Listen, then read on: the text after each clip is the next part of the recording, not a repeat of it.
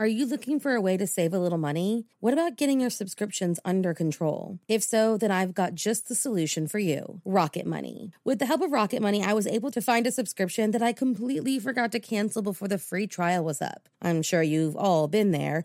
And Rocket Money can help me cancel it. Between streaming platforms, apps, delivery services, and even parenting and kid subscriptions, it's hard to keep track of exactly what you're spending and how much it all adds up to each and every month. Not to mention the fact that it seems every single day one of those subscriptions suddenly jumps up in price. Rocket Money alerts you when this happens so you're never caught unawares. Rocket Money is a personal finance app that finds and cancels your unwanted subscriptions, monitors your spending, and helps you lower your bills so that you can grow your savings. With them, I can see clearly what my monthly spending is and how it compares to the month before, making saving money and taking control over my finances so much easier. They'll also try to negotiate lowering your bills up to 20%. All you have to do is submit a picture of your bill, and Rocket Money takes care of the rest. They'll even deal with customer service for you. Rocket Money has over 5 million users and has saved a total of $500 million in canceled subscriptions, saving members up to $740 a year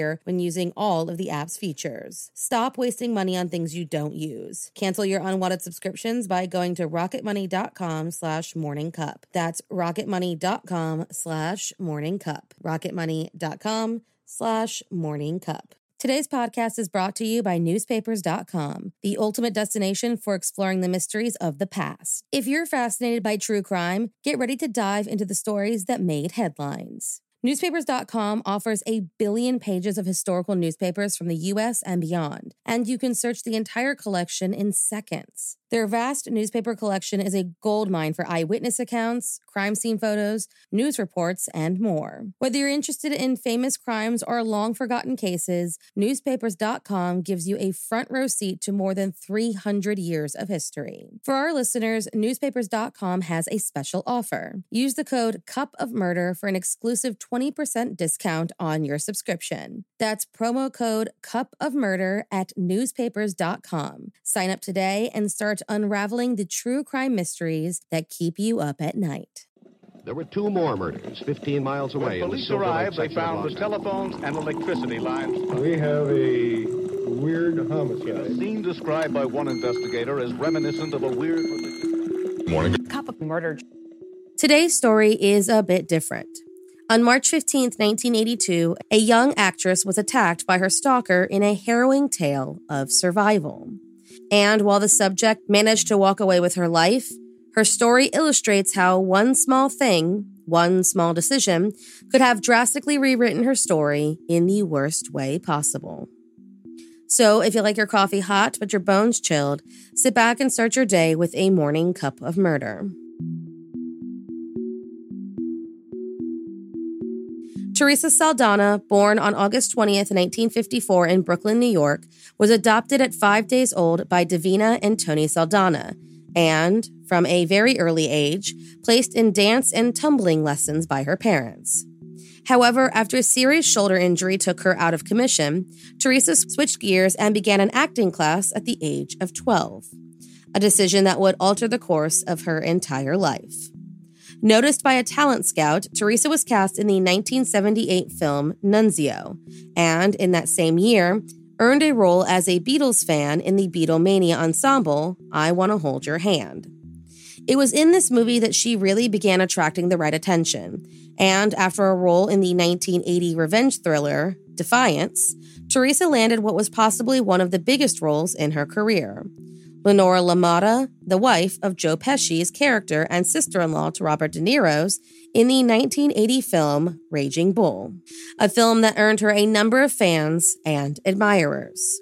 Admirers like Arthur Richard Jackson, a 46-year-old drifter from Aberdeen, Scotland. Arthur, upon seeing Teresa in Defiance and later in Raging Bull, became obsessed with the young actress. So much so that he felt as though he needed to be as close to her as humanly possible. So he hired a private investigator who managed to track down Teresa's mother, Davina. Posing as Martin Scorsese's assistant and claiming he wanted Teresa to replace an actress in his upcoming film, Arthur hung up the phone with Teresa's home address in his hand. He took that address, and on March 15th, 1982, he walked up to her West Hollywood residence in broad daylight and, as she exited to attend a music class, stabbed her with such ferocity that the 5.5-inch hunting knife bent under his force. Teresa gasped for breath, lung punctured, as dozens of witnesses, including children, stood nearby and watched the terror unfold. That's when delivery man, Jeff Fenn, thinking quickly on his feet, rushed from the second floor of his apartment building, though some sources claim he was driving his delivery van, and managed to incapacitate Arthur Jackson. Teresa was rushed to the hospital with 10 stab wounds, most of her blood drained, and her heart stopped.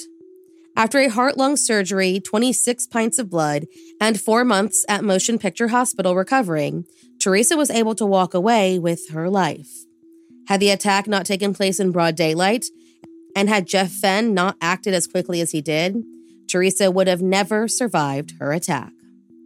According to Arthur's journals, he stated that he was on a, quote, divine mission, and intended on winning Teresa over by, quote, sending her into eternity. After the attack, he sent Teresa a letter in which he expressed regret for using a knife to attack her, stating, "A gun would have given me a better chance of reunion with you in heaven." Arthur Jackson spent the next 14 years behind bars for the assault, during which time he sent a number of threats to both Teresa and her rescuer, Jeff.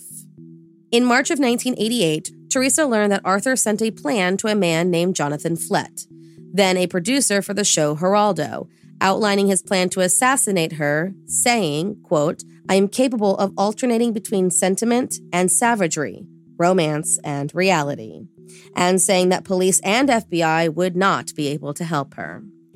He also believed that Gregory Peck, Charlton Heston, and Charles Bronson were going to help him get out of prison, but had betrayed him. He ended up serving more time due to these threats.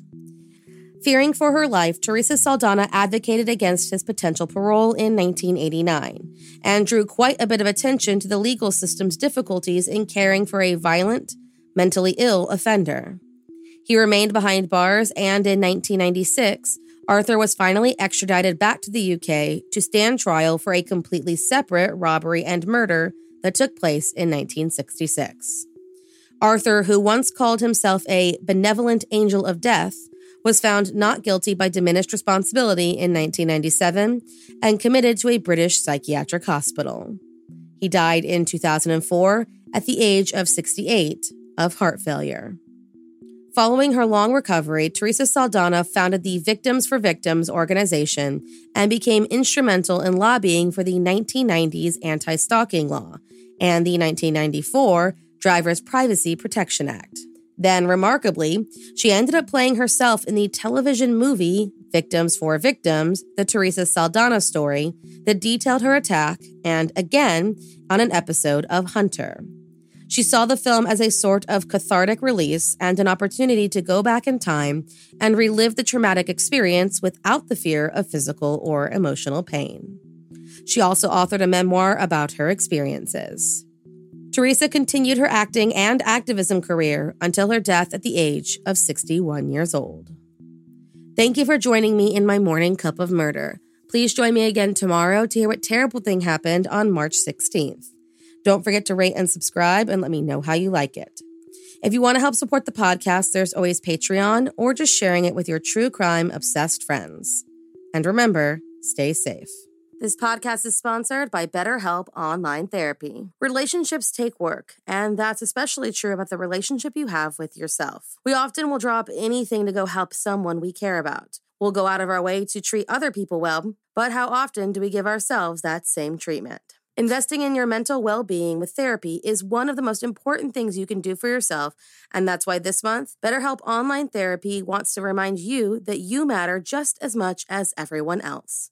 And therapy is a great way to make sure you show up for yourself. Therapy is a useful tool for anyone, no matter their walk of life. And with BetterHelp, you not only get the help you need, but the help you deserve. BetterHelp is online therapy that offers video, phone, and even live chat sessions with your therapist, so you don't have to see anyone on camera if you don't want to. It's much more affordable than in-person therapy, and you can be matched with a therapist in under 48 hours. Give it a try and see why over 2 million people have used BetterHelp online therapy. This podcast is sponsored by BetterHelp, and Morning Cup of Murder listeners can get 10% off their first month at betterhelp.com/morningcup. That's BetterHelp.com/morningcup. At Grand Canyon University, we believe in equal opportunity, and the American dream starts with purpose. Whether your pursuit involves a bachelor's, master's, or doctoral degree, GCU's learning environments are designed for supportive networking and collaboration. With over 330 academic programs, GCU provides a path to help you fulfill your dreams. The pursuit to serve others is yours. Find your purpose at GCU. Private, Christian, affordable. Visit gcu.edu.